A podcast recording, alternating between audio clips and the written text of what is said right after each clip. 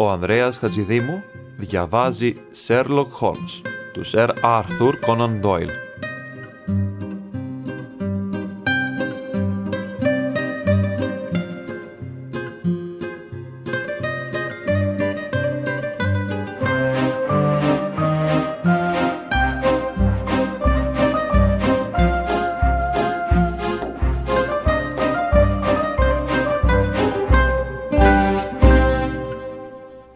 Τα απομνημονεύματα του Sherlock Holmes. Ο οικότροφος ασθενής.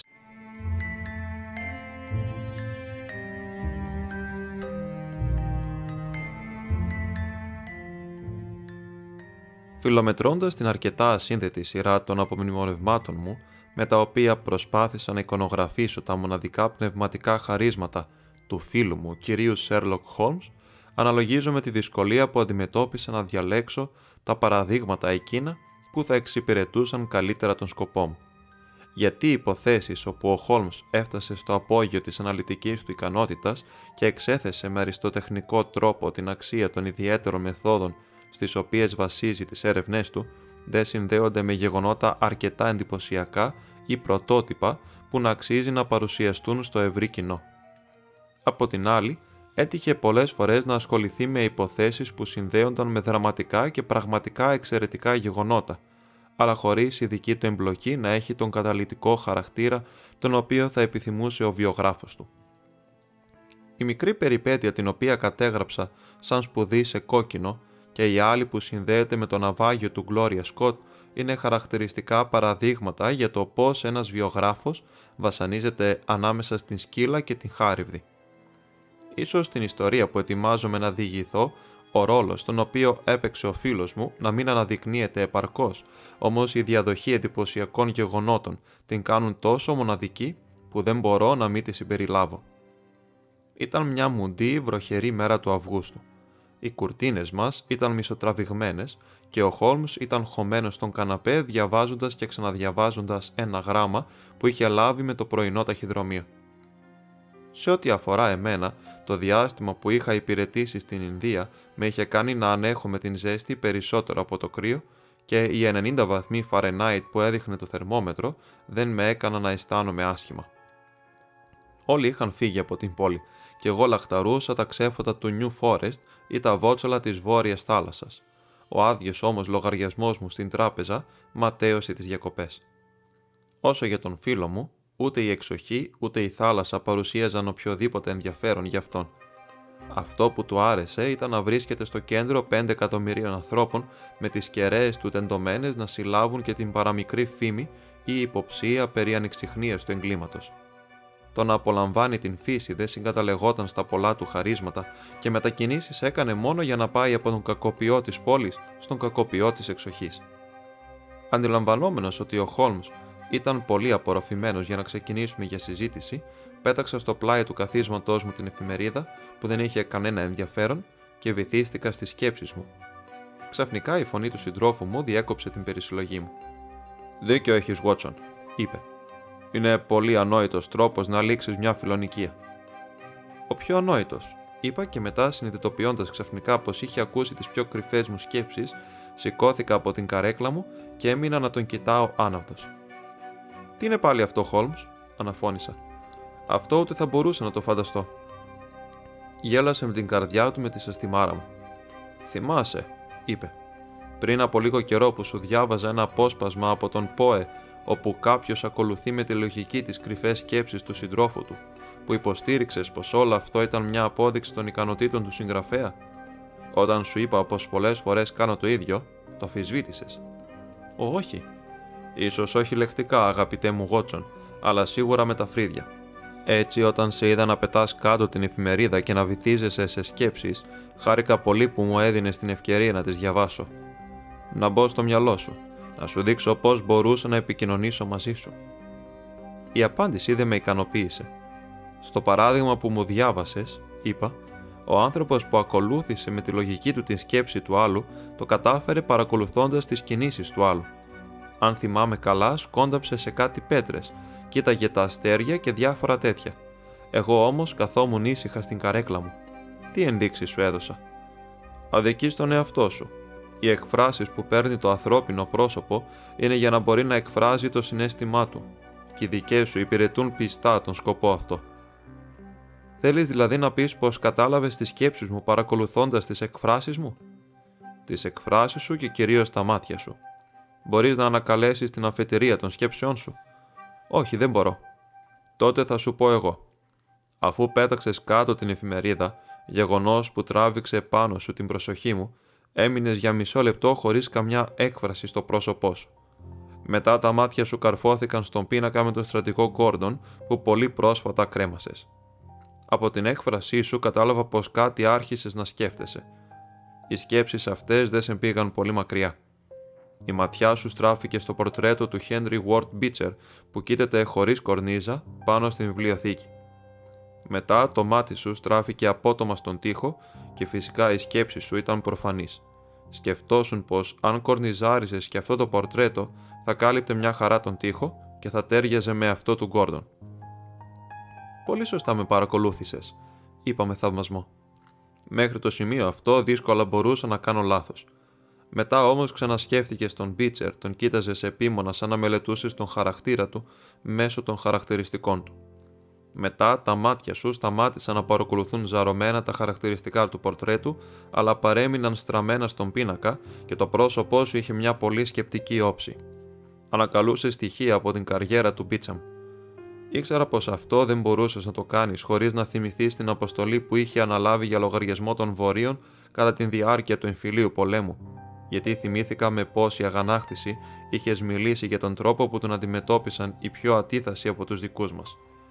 Είχες μιλήσει με τόσο πάθος για το θέμα που ήξερα πως δεν γινόταν να σκεφτείς τον Μπίτσερ χωρίς να πάει το μυαλό σου και στο ζήτημα αυτό. Όταν ένα λεπτό αργότερα είδα τη ματιά σου να φεύγει από τον πίνακα, υποπτεύθηκα πως σκέφτεσαι τον εμφύλιο πόλεμο, και όταν είδα πως τα χείλη σου άρχισαν να κινούνται, τα μάτια σου να πετούν σπίθες και τα χέρια σου να σφίγγονται, ήμουν σίγουρος πως αναλογιζόσουν πόση ανδρεία έδειξαν και οι δυο πλευρές σε αυτήν την απέλπιδα σύγκρουση. Μετά πάλι το πρόσωπό σου πήρε μια λυπημένη έκφραση. Πρόσεξα πως κούναγε στο κεφάλι. Αναλογιζόσου την θλίψη και τον πόνο και την μάταιη απώλεια τόσων ζώων. Το χέρι σου γλίστρισε προς την δική σου παλιά πληγή και ένα χαμόγελο φάνηκε στα χείλη σου, που μου φανέρωσε πως το μυαλό σου είχε πάει στο πόσο γελίος είναι ο τρόπος που συχνά επιλύονται διεθνεί ζητήματα. Στο σημείο αυτό συμφώνησα μαζί σου. Σου είπα πως είναι πραγματικά ανόητος τρόπος και χάρηκα που ο συλλογισμός μου ήταν ορθός. Απολύτως, είπα και τώρα που μου τα εξήγησες όλα, ομολογώ πως παραμένω εξίσου εντυπωσιασμένος. Δεν ήταν τίποτα φοβερό, αγαπητέ μου Γότσον. Σε διαβεβαιώ. Και δεν θα είχα προσπαθήσει να εισχωρήσω στην σκέψη σου, αν την άλλη φορά δεν είχες δείξει πως δεν με πιστεύεις. Αλλά τώρα το απόγευμα μας έφερε ένα ωραίο αεράκι. Τι θα έλεγες για μια βόλτα στο Λονδίνο; Είχα βαρεθεί το μικρό μας καθεστικό και συμφώνησα με μεγάλη χαρά. Για τρεις ώρες τριγυρνούσαμε και παρακολουθούσα πώ ο κόσμος γέμιζε και άδειαζε την Fleet Street σαν παλήρια και σαν τα σχήματα σε ένα πολύχρωμο καλλιδοσκόπιο. Ο τόσο χαρακτηριστικός τρόπος που μιλούσε ο Χόλμς, η παρατηρητικότητά του, από την οποία δεν ξέφευγε καμιά λεπτομέρεια και τα συμπεράσματα που έβγαζε, με γοήτευαν και με διασκέδαζαν. Είχε φτάσει 10 η ώρα, τον γυρίσαμε στην Baker Street. Μια άμαξα μας περίμενε στην πόρτα. Χμ, Ανήκει, υποθέτω, σε κάποιον που ασκεί γενική ιατρική, είπε ο Χόλμς. Δεν ασκεί πολύ καιρό το επάγγελμά του, αλλά τα πάει καλά. Ήρθε να μας συμβουλευτεί, πιστεύω, καλά που γυρίσαμε. Είχα εξοικειωθεί αρκετά με τις μεθόδους του Χόλμς, ώστε να παρακολουθήσω τον συλλογισμό του και να καταλάβω πως ο τρόπος με τον οποίο βρίσκονταν διάφορα οδοντιατρικά εργαλεία σε ένα καλάθι που κρεμόταν στην άμαξα ήταν το στοιχείο που τον οδήγησε στο συμπέρασμα αυτό. Το φως στο διαμέρισμά μας έδειχνε πως αυτή η νυχτερινή επίσκεψη ήταν πραγματικά για μας. Αρκετά περίεργος για το τι οδήγησε το συνάδελφο γιατρό τέτοια ώρα σπίτι μας, ακολούθησα τον Χόλμς στο διαμέρισμα. Την ώρα που μπήκαμε από την καρέκλα κοντά στο τζάκι, σηκώθηκε ένας χλωμός νεαρός με λεπτό πρόσωπο και ξανθές φαβορίτες. Δεν πρέπει να ήταν πάνω από 33 ή 34 χρόνων, αλλά η θλιμμένη έκφρασή του και η χλωμάδα του επισκίαζαν τη νιώτη του. Οι κινήσεις του ήταν ευρικές και ντροπαλές. Όπως αυτές ενός ευαίσθητου τζέντλεμαν και το λεπτό λευκό χέρι που ακούμπησε στο τζάκι την ώρα που σηκωνόταν έμοιαζε περισσότερο με αυτό ενός καλλιτέχνη παρά με αυτό ενός χειρουργού. Το ντύσιμό του ήταν σεμνό και συντηρητικό. Μια μαύρη ρεντικότα, σκούρο παντελόνι και μια σταλιά χρώμα στη γραβάτα του. Καλησπέρα, γιατρέ, είπε ο Χόλμ σε γκάρδια. Χαίρομαι που διαπιστώνω πως δεν χρειάστηκε να περιμένετε πάρα λίγα λεπτά. Μιλήσατε με τον άμαξά μου. Όχι, το κερί στο τραπεζάκι μου το είπε. Καθίστε παρακαλώ και πέστε μου πώς μπορώ να σας βοηθήσω. Ονομάζομαι Δόκτωρ Πέρσιντ Τρεβίλιαν, είπε και κατοικώ στο 403 του οδού Μπρουκ. Είστε ο συγγραφέας μιας μονογραφίας με θέμα τις άγνωστες παθήσεις των νεύρων, ρώτησα. Τα χλωμά του μάγουλα ζωήρεψαν από ευχαρίστηση που γνώριζα τη δουλειά του. Ακούω τόσο σπάνια για αυτήν τη δουλειά μου που είχα ξεχάσει πως υπήρχε, είπε, και οι εκδότες μου μου έδωσαν μια πολύ αποθαρρυντική αναφορά για τις πωλήσεις του βιβλίου. Είστε κι εσείς, υποθέτω γιατρός. Είμαι συνταξιούχος στρατιωτικό χειρουργός. Οι ασθένειε των νεύρων ήταν πάντα το χόμπι μου. Έθελα πολύ να είναι η ειδικότητά μου, αλλά φυσικά πρέπει κανείς να αρπάζει την πρώτη ευκαιρία που του δίνεται. Αλλά αυτό δεν έχει καμιά σχέση με το θέμα μας, κύριε Σέρλοκ, και ξέρω πως ο χρόνος σας είναι πολύτιμος. Το γεγονός είναι πως συνέβη μια ολόκληρη σειρά παράξενων γεγονότων στο σπίτι μου στην οδό Μπρουκ και απόψε έφτασα σε τέτοιο σημείο που δεν άντεχα ούτε λεπτό χωρίς τη συμβουλή και την βοήθειά σας. Ο Χόλμς κάθισε και άναψε την πίπα του. Είστε καλοδεχούμενος και από τους δύο, είπε. Παρακαλώ πείτε μου με κάθε λεπτομέρεια ποια ήταν ακριβώς τα περιστατικά που σας αναστάτωσαν. Ένα-δύο από αυτά είναι πολύ κοινότοπα, είπε ο δόκτωρ Τρεβίλιαν, τόσο που πραγματικά ντρέπομαι σχεδόν να τα αναφέρω. Αλλά όλο το ζήτημα είναι τόσο κατανόητο και η τελευταία τροπή που πήρε τόσο περίπλοκη που θα σας τα πω όλα και εσείς θα κρίνετε ποιο είναι σημαντικό και ποιο όχι. Ξεκινώντας, πρέπει να σας πω κάτι για τις σπουδές μου. Είμαι απόφυτος του Πανεπιστημίου του Λονδίνου και σίγουρα θα πιστέψετε πως περί αυτολογώ, αλλά θα σας πω ότι οι καθηγητές μου με θεωρούσαν πολλά υποσχόμενο. Μετά την αποφύτισή μου, συνέχισα να ασχολούμαι με την έρευνα, έχοντας μια κατώτερη θέση στο νοσοκομείο του King's College και είχα την τύχη να προκαλέσω αρκετό ενδιαφέρον σχετικά με τις έρευνές μου για την καταληψία και να κερδίσω το μετάλλιο Bruce Pickerton για τη μονογραφία μου για τις νευρικές παθήσεις στην οποία αναφέρθηκε ο φίλος σας. Για να μην πολυλογώ, υπήρχε μια γενική εντύπωση πως με περίμενε μια λαμπρή καριέρα. Αλλά σαν ογκόληθος, εμπόδιος στον δρόμο μου, στεκόταν η έλλειψη κεφαλαίου. Όπως θα καταλάβετε αμέσως, ένας ειδικευμένος επιστήμον που στοχεύει ψηλά είναι αναγκασμένος να ξεκινήσει από έναν από τους 12 δρόμους της συνοικίας Cavendish, όπου τα ενίκια είναι ψηλά και η επίπλωση των διαμερισμάτων ακριβή. Επίσης, εκτός από αυτά τα σημαντικά έξοδα που αντιμετωπίζει στο ξεκίνημά του, πρέπει να φροντίσει να έχει μια αξιοπρεπή εμφάνιση και να νοικιάσει μια επίσης αξιοπρεπή άμαξα. Το να τα κάνω αυτά ξεπερνούσε τις δυνατότητές μου και το μόνο που μπορούσα να ελπίζω είναι πως ύστερα από 10 χρόνια σκληρής οικονομίας θα κατάφερα να βάλω τη ταμπέλα μου σε μια πόρτα. Ξαφνικά όμως μου ανοίχθηκε μια εντελώς νέα προοπτική. Αυτό έγινε με την επίσκεψη ενός κυρίου ονόματι Μπλέσιγκτον, ο οποίος μου ήταν απολύτως άγνωστος. Εμφανίστηκε ένα πρωί στο δωμάτιό μου και μπήκε αμέσως στο θέμα. Είσαστε ο Πέρσι Τρεβίλιαν, ο οποίος είχε μια σημαντική σταδιοδρομία και πρόσφατα κερδίσατε ένα μεγάλο βραβείο. Υποκλήθηκα.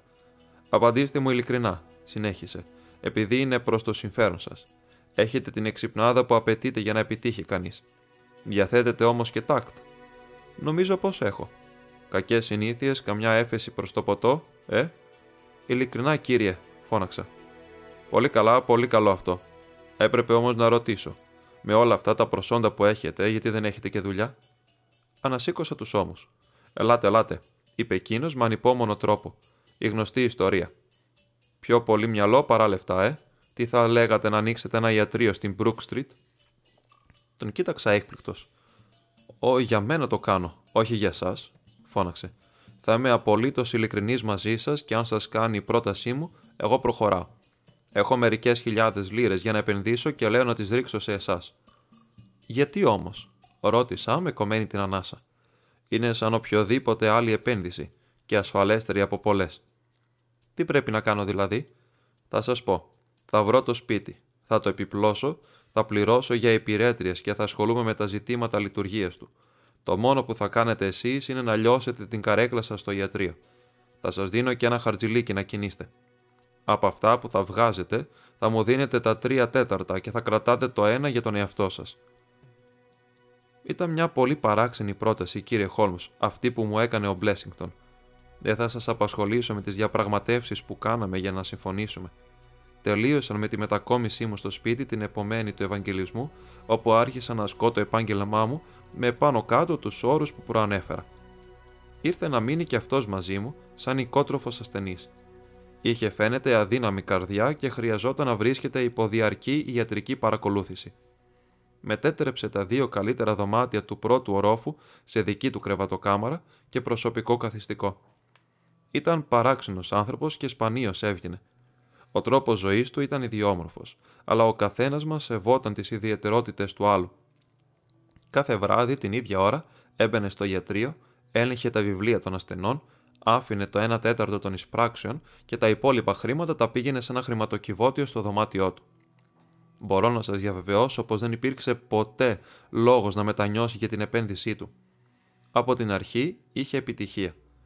Δύο-τρεις περιπτώσεις που αντιμετώπισα και φήμη που είχα από το νοσοκομείο με εκτόξευσαν και μέσα σε δύο χρόνια τον έκανα πλούσιο. Αυτά σχετικά με το παρελθόν και τη σχέση μου με τον κύριο Μπλέσιγκτον. Τώρα να σας πω τι ήταν αυτό που με έφερε σε εσάς απόψε. Πριν από μερικές εβδομάδες, ο κύριος Μπλέσιγκτον ήρθε κάτω πολύ αναστατωμένος, όπως τουλάχιστον μου φάνηκε. Άρχισε να λέει για κάποια διάρρηξη που είχε γίνει, αν δεν απατώμε, στο West End και πολύ ανήσυχος μου είπε πως δεν έπρεπε να περάσει μέρα χωρίς να βάλουμε πιο γερούς σύρτες στις πόρτες και στα παράθυρα. Για μια εβδομάδα συνέχισε να φαίνεται αναστατωμένος, έλεγχε τα παράθυρα και τον δρόμο και δεν πήγαινε την βόλτα που συνήθιζε πριν από το δείπνο. Από τον τρόπο που φερόταν, κατέληξα στο συμπέρασμα πως φοβόταν θανάσιμα κάτι ή κάποιον, αλλά όσες φορές τον ρώτησα για το θέμα, γινόταν τόσο επιθετικός ώστε αναγκαζόμουν να αλλάξω κουβέντα. Όσο περνούσαν οι μέρες, ο φόβος του εξαφανιζόταν και είχε επιστρέψει στις παλιές του συνήθειες, όταν συνέβη κάτι που τον έφερε στην κατάσταση νευρικής κατάρρευσης που βρίσκεται τώρα. Αυτό που συνέβη ήταν το εξής. Πριν από δύο μέρες έλαβα το γράμμα αυτό που θα σας διαβάσω. Δεν είχε ούτε διεύθυνση αποστολέα ούτε ημερομηνία. Ένας Ρώσος ευγενής, έλεγε, που διαμένει πια στην Ευρώπη, θα ήθελε πολύ να έχει την επιστημονική αρρωγή του δόκτωρα Τρεβίλιαν Υποφέρει από καταληψίες και άκουσε πως ο γιατρός ειδικεύεται σε αυτές. Προτείνει να έρθει για επίσκεψη αύριο στις 6 το απόγευμα, αν ο δόκτωρ Τρεβίλιαν είναι διαθέσιμος την ώρα αυτή. Το γράμμα μου φάνηκε πολύ ενδιαφέρον, γιατί η βασική δυσκολία που αντιμετώπιζα στις μελέτες μου για την καταληψία ήταν ότι πρόκειται για σπάνια αρρώστια. Καταλαβαίνετε λοιπόν πως ήμουν στο ιατρείο την ώρα που ο βοηθός οδήγησε μέσα τον ασθενή. Ήταν ένας συνηθισμένος ηλικιωμένος άνδρας, λεπτός, σοβαρός, δεν ανταποκρινόταν με τίποτα στην εικόνα που έχουμε για τους Ρώσους ευγενείς. Μεγαλύτερη όμως εντύπωση μου έκανε ο συνοδός του. Ήταν ένας ψηλός νεαρός, εξαιρετικά ωραίος, με σκούρο αγριοπό πρόσωπο και μπράτσα και στέρνο Ηρακλή. Την ώρα που μπήκαν, συγκρατούσε τον ηλικιωμένο με το χέρι του και αμέσως τον βοήθησε να καθίσει σε μια καρέκλα με έναν τρυφερό τρόπο για τον οποίο με τίποτα δεν σε προετοίμαζε η εμφάνισή του. Συγγνώμη που μπήκα κι εγώ γιατρέ, μου είπε μιλώντας αγγλικά με ένα ιδιαίτερο ψεύδισμα. Μα είναι ο πατέρας μου και η υγεία του είναι για μένα το σημαντικότερο πράγμα. Με συγκίνησε η αγωνία του. Θα θέλατε να παραμείνετε κατά τη διάρκεια της εξέτασης, είπα. Με τίποτα, φώναξε με ύφος φρίκης. Δεν αντέχω να βλέπω τον πατέρα μου να παθαίνει αυτές τις τρομακτικές κρίσεις από τις οποίες νομίζω πως δεν θα επιβιώσει. Και το δικό μου νευρικό θύστημα είναι ιδιαίτερα ευαίσθητο. Με την άδειά θα, θα παραμείνω στο προθάλαμο όσο εσείς εξετάζετε τον πατέρα μου. Φυσικά συμφώνησα και ο νεαρός βγήκε έξω. Ο ασθενής και εγώ αρχίσαμε να μιλάμε για την περίπτωσή του και κρατούσα ένα σωρό σημειώσεις. Δεν ήταν και ιδιαίτερα ευφυής και οι απαντήσεις που μου έδινε ήταν λίγο συγκεχημένες. Κάτι το οποίο απέδωσα και στην ελληπή γνώση της γλώσσας μας. Ξαφνικά, την ώρα που καθόμουν και έγραφα, σταμάτησε να απαντά στις ερωτήσεις μου και γυρνώντας προς το μέρος του, τον είδα στιτό και ακίνητο στην καρέκλα του και με το πρόσωπο χλωμό και παγωμένο. Βρισκόταν πάλι στα νύχια της μυστηριώδους αρρώστιας. Το πρώτο που ένιωσα, όπως είπα, ήταν λύπη και φρίκη. Το δεύτερο φοβάμαι ήταν μάλλον επαγγελματική ικανοποίηση. Κράτησα σημειώσεις για τον σφιγμό και την θερμοκρασία του ασθενή. Έλεγξα πόσο αντιδρούσαν οι μύες του και τα αντανακλαστικά του. Δεν υπήρχε κάτι ιδιαίτερα παράξενο στην κατάσταση που γενικώς βρισκόταν. Τα στοιχεία συμφωνούσαν με προηγούμενες εμπειρίες μου. Είχα επιτύχει πολύ καλά αποτελέσματα σε παρόμοιες περιπτώσεις με εισπνοέ νητρικού αμύλου και η περίπτωση που είχα μπροστά μου ήταν ιδανική για να ξαναδοκιμάσω την αποτελεσματικότητά του. Το μπουκάλι ήταν κάτω στο εργαστήριο και έτσι άφησα τον ασθενή στην καρέκλα και έτρεξα να το πάρω. Καθυστέρησα λιγάκι να το βρω, πέντε λεπτά ας πούμε, και γύρισα. Φανταστείτε την έκπληξή μου βλέποντας το δωμάτιο άδειο και τον ασθενή απόντα. Φυσικά το πρώτο που έκανα ήταν να τρέξω στην αίθουσα αναμονής. Και ο γιος είχε φύγει. Η πόρτα του προθαλάμου ήταν κλειστή, αλλά όχι κλειδωμένη. Ο βοηθός που υποδέχεται τους ασθενείς είναι καινούριος και δεν θα έλεγα πως είναι και πολύ έξυπνος. Περιμένει κάτω και έρχεται να συνοδεύσει τους ασθενείς στην έξοδο όταν του χτυπάω το κουδούνι. Δεν είχε ακούσει τίποτα για να φωτίσει το μυστήριο. Ο κύριος Μπλέσιγκτον επέστρεψε λίγο αργότερα από την βόλτα του, αλλά δεν του είπα τίποτα για το ζήτημα, γιατί να σας πω την αλήθεια, τελευταία επιδιώκω να έχω όσο το δυνατόν λιγότερες επαφές μαζί του. Δεν περίμενα βεβαίως να ξαναδώ τον Ρώσο ή τον γιο του και μπορείτε να φανταστείτε την έκπληξή μου όταν σήμερα, την ίδια ώρα, μπήκαν και οι δυο στο ιατρείο μου, όπως ακριβώς είχαν μπει και την προηγούμενη φορά. Νιώθω πως σα χρωστάω πολλές εξηγήσεις για την χθεσινή μου ξαφνική αναχώρηση, είπε ο ασθενής μου. Ομολογώ πως εξεπλάγει πάρα πολύ από το γεγονός, είπα εγώ. Λοιπόν, το θέμα είναι, απάντησε, πως όταν συνέρχομαι από αυτές τις κρίσεις, το μυαλό μου είναι σε σύγχυση σχετικά με το τι συνέβη λίγο νωρίτερα. Ξύπνησα σε ένα δωμάτιο που μου φάνηκε άγνωστο και όσο εσείς λείπατε, βγήκας μισοζαλισμένος στον δρόμο. Κι εγώ, είπε ο γιος, βλέποντας τον πατέρα μου να εμφανίζεται στην αίθουσα αναμονής, σκέφτηκα, βεβαίως πως η συνεδρίαση είχε λήξει. Είχαμε σχεδόν φτάσει στο σπίτι όταν συνειδητοποίησα τι περίπου συνέβη. Τέλος πάντων, είπα γελώντας, δεν συνέβη και κάτι τρομερό. Απλώς με μπερδέψατε γιατί δεν καταλάβαινα τι συνέβη. Λοιπόν, αν θέλετε κύριε να περάσετε στην αίθουσα αναμονής, εμείς θα συνεχίσουμε την εξέταση που διακόπη τόσο απότομα. Για μισή ώρα περίπου συζητούσα με τον ηλικιωμένο για τα συμπτώματά του και μετά, αφού του έγραψα μερικές οδηγίες, τον είδα να φεύγει στηριζόμενος στον γιο του. Σας είπα ήδη πως ο κύριος Μπλένσιγκτον τελειώνει τη μέρα του με μια βόλτα. Τον άκουσα να επιστρέφει να ανεβαίνει στο δωμάτιό του και αμέσως μετά να κατεβαίνει τρέχοντας και να εισβάλλει στο ιατρείο μου πανικόβλητος. Ποιος μπήκε στο δωμάτιό μου, φώναξε. Κανένας, απάντησα. Λες ψέματα, ούρλιαξε. Έλα πάνω να δεις. Αγνόησα τον τρόπο που μίλαγε, μια και φαινόταν μισότρελος από φόβο. Με το που φτάσαμε πάνω, μου έδειξε διάφορες πατημασιές πάνω στο ανοιχτόχρωμο χαλί. Θέλεις να πεις πως εγώ τις έκανα αυτές, φώναξε. Ήταν σίγουρα πολύ μεγαλύτερες από αυτές που θα μπορούσε να έχει κάνει ο ίδιος και πολύ πρόσφατες. Όπως ξέρετε, έβρεχε πολύ εκείνο το απόγευμα και οι ασθενείς μου ήταν οι μόνοι που με επισκέφθηκαν. Αυτό που μάλλον συνέβη είναι πως ο άνδρας που περίμενε στον προθάλαμο, για κάποιον άγνωστο λόγο, την ώρα που εξέταζε τον συνοδό του, ανέβηκε στο δωμάτιο του τροφίμου του ιατρίου μου. Δεν άγγιξε ούτε πήρε τίποτα, αλλά οι πατημασιές ήταν αδιάσυστη απόδειξη της εισβολής. Όλοι θα αναστατωνόμασταν σε τέτοια περίπτωση, αλλά ο κύριος Μπλέσιγκτον φαινόταν πιο ταραγμένος από το γεγονός από όσο θα περίμενε κανείς. Καθόταν σε μια καρέκλα, έκλεγε και μου ήταν αδύνατο να τον κάνω να μου πει δύο λέξεις που να βγάζουν νόημα. Δική του πρόταση ήταν να έρθω να σας βρω. Και εγώ κατάλαβα αμέσως πως κάτι τέτοιο θα ήταν σκόπιμο, μια και το περιστατικό ήταν πολύ περίεργο. Έστω και αν θεωρούσα πως υπερτιμούσε την σημασία του. Αν μπορούσατε να έρθετε έστω και για λίγο μαζί μου, παρόλο που δεν νομίζω πως μπορεί να βγάλει κανείς άκρη από όλα αυτά, θα καταφέρνατε τουλάχιστον να τον ημερεμήσετε. Ο Σέρλοκ είχε ακούσει όλη αυτή την διήγηση με προσήλωση, κάτι που με έκανε να καταλάβω πώς του είχε κεντρήσει το ενδιαφέρον. Το πρόσωπό του παρέμενε απαθές, όπως πάντα, αλλά τα βλέφαρά του έπεφταν πιο βαριά στα μάτια του και ο καπνός από την πίπα του έβγαινε πιο παχύς, τονίζοντας διάφορα επεισόδια της διήγησης του γιατρού. Μόλις ο επισκέπτης ολοκλήρωσε την αφήγησή του, πετάχθηκε όρθιος, χωρίς να πει λέξη, μου έδωσε το καπέλο μου, πήρε το δικό του από το τραπέζι και ακολούθησε τον δόκτωρα Τρεβίλιαν στην πόρτα. Ύστερα από ένα τέταρτο της ώρας, η άμαξα μας άφηνε στην πόρτα του σπιτιού του γιατρού στην οδό Μπρουκ.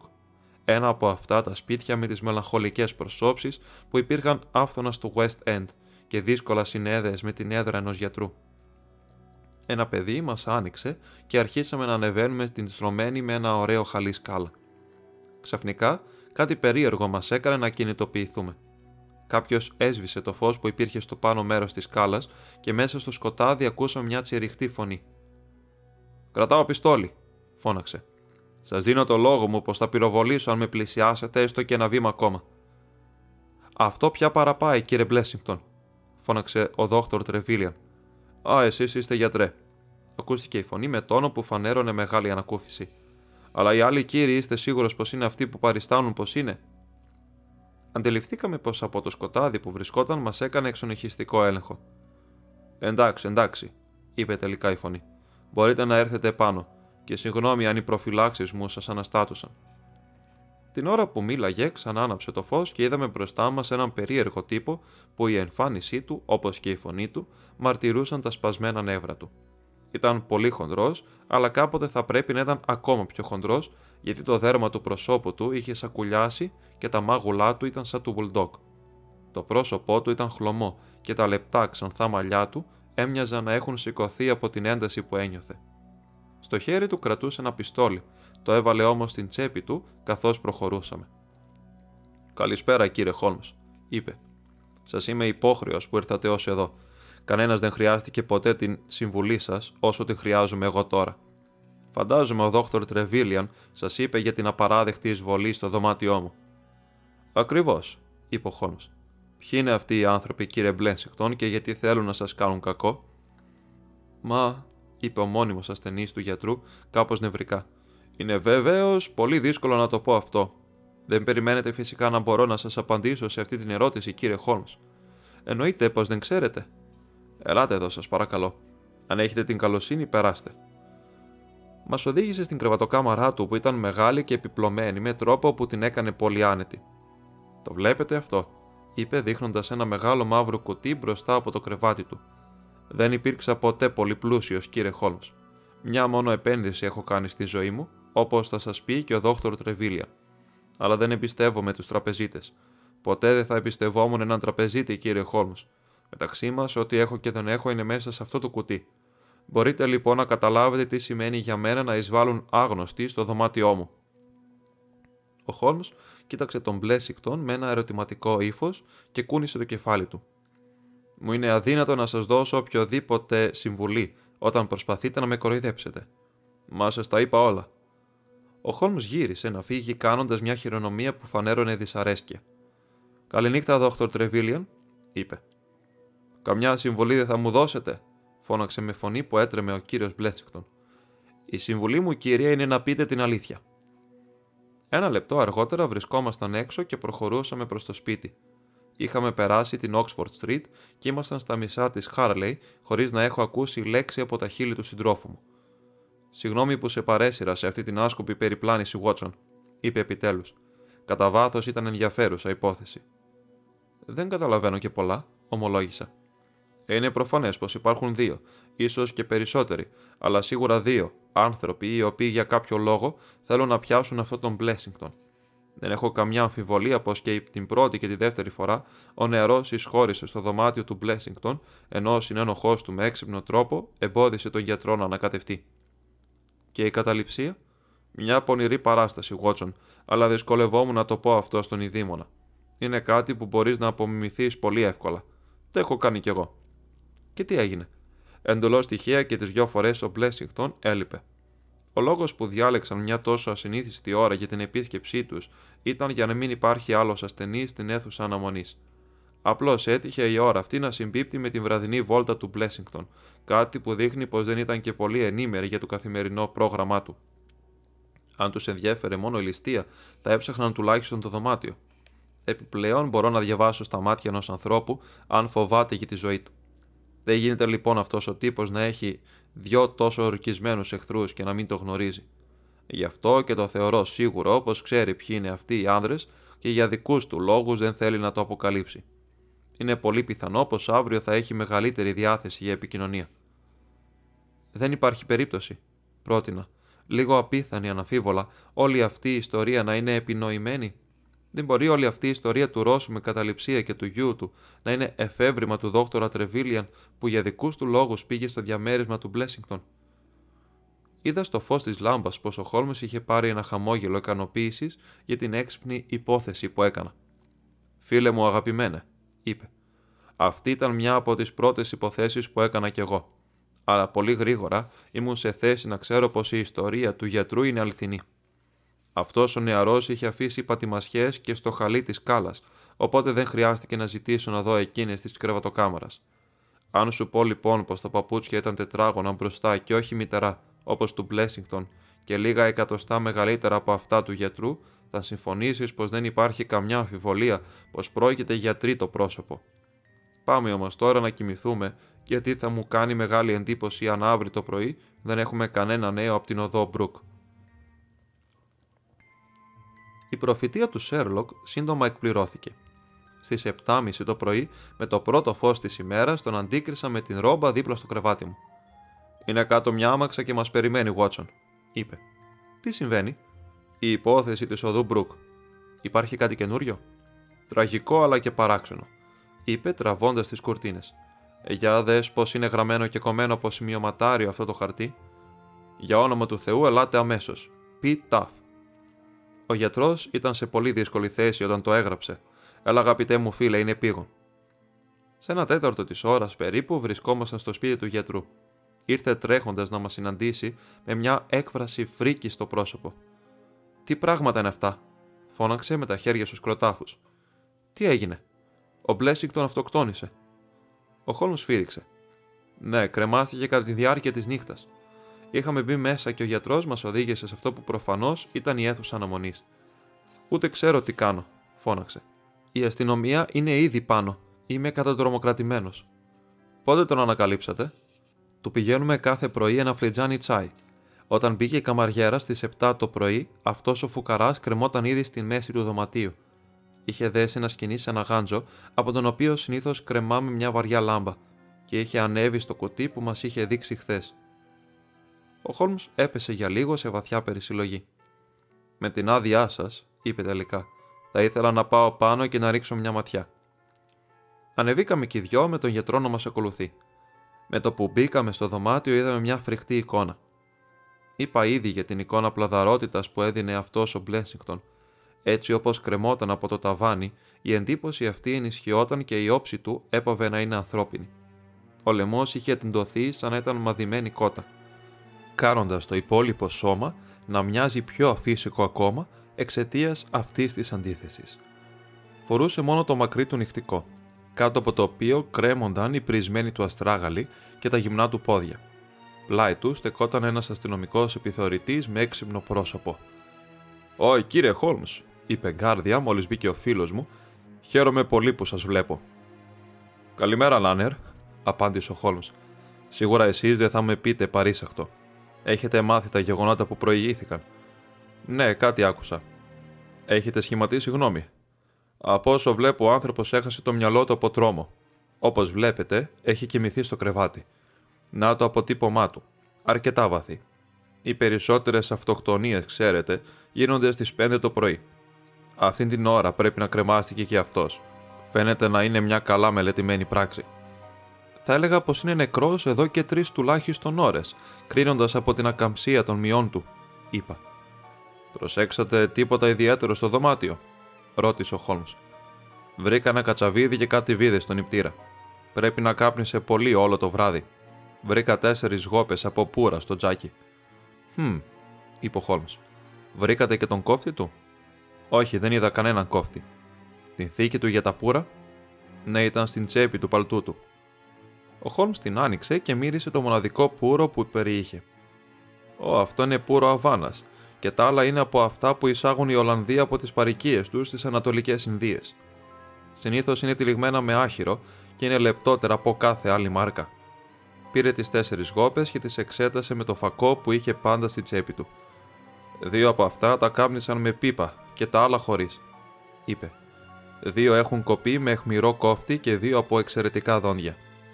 Δεν πρόκειται για αυτοκτονία, κύριε Λάινερ.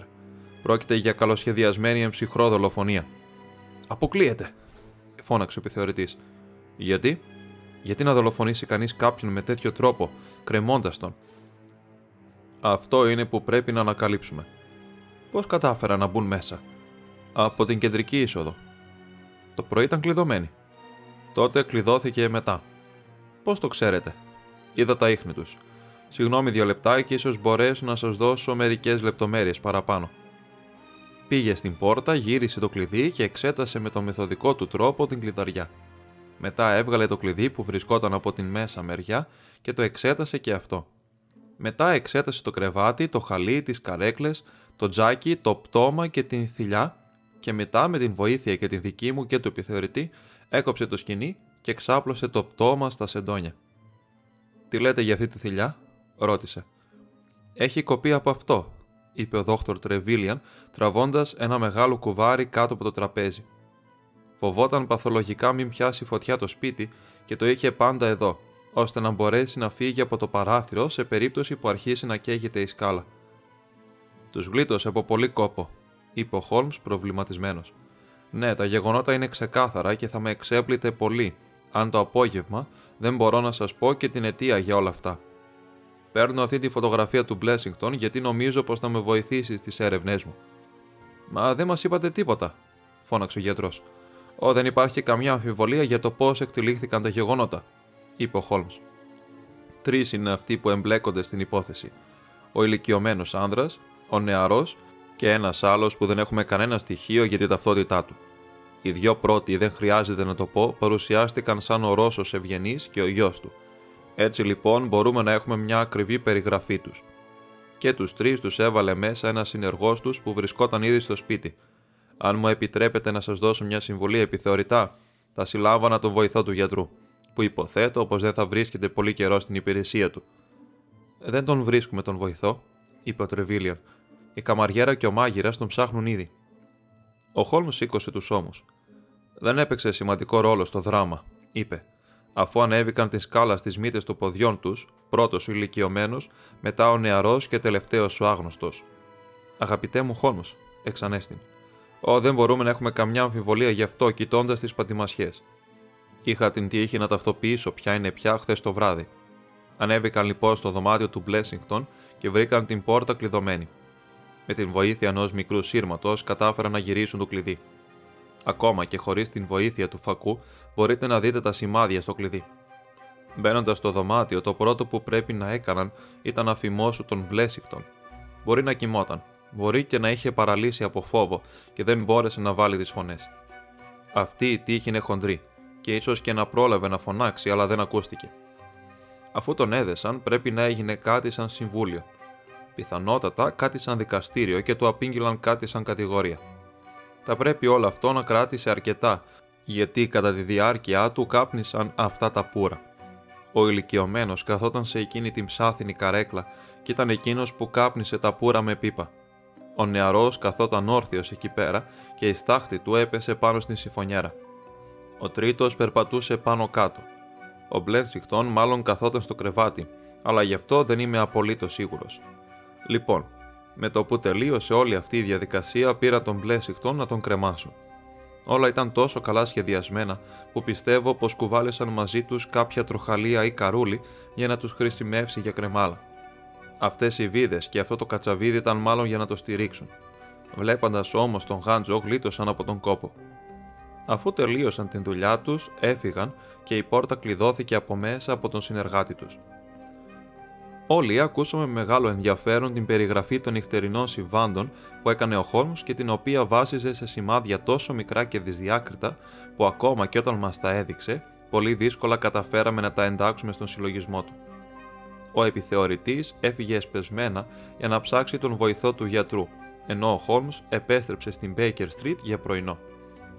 «Θα επιστρέψω στις 3», είπε μόλις τελειώσαμε το φαγητό μας.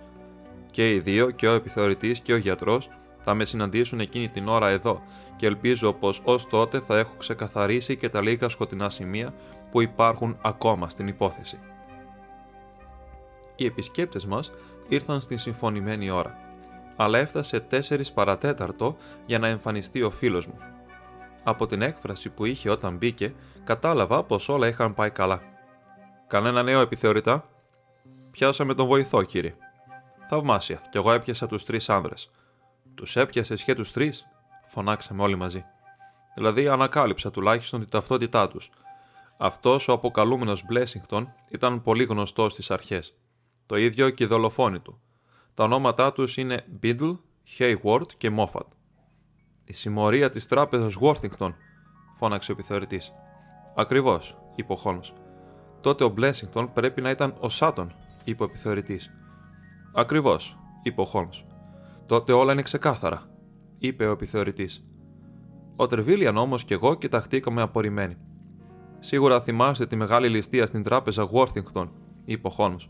Συμμετείχαν πέντε. Αυτοί οι τέσσερις και ένας πέμπτος που λεγόταν Cartwright. Ο Τόμπιν, ο φρουρός στην είσοδο, δολοφονήθηκε και οι ληστές διέφυγαν με 7.000 λίρες. Αυτό συνέβη το 1875. Συνελήφθησαν και οι πέντε, αλλά τα στοιχεία εναντίον τους δεν έφταναν με τίποτα για να καταδικαστούν. Αυτός ο Μπλέσιγκτον ή Σάτον, που ήταν ο χειρότερος από όλους, έγινε πληροφοριοδότης. Χάρη στη μαρτυρία του, ο Ράιτ κρεμάστηκε και οι άλλοι τρεις καταδικάστηκαν σε φυλάκιση 15 χρόνων. Όταν πρόσφατα, νωρίτερα από όσο προέβλεπε η ποινή τους, βγήκαν, το πρώτο που έκαναν, όπως καταλαβαίνετε, ήταν να κυνηγήσουν τον προδότη και να τον εκδικηθούν για τον θάνατό του συντρόφου τους.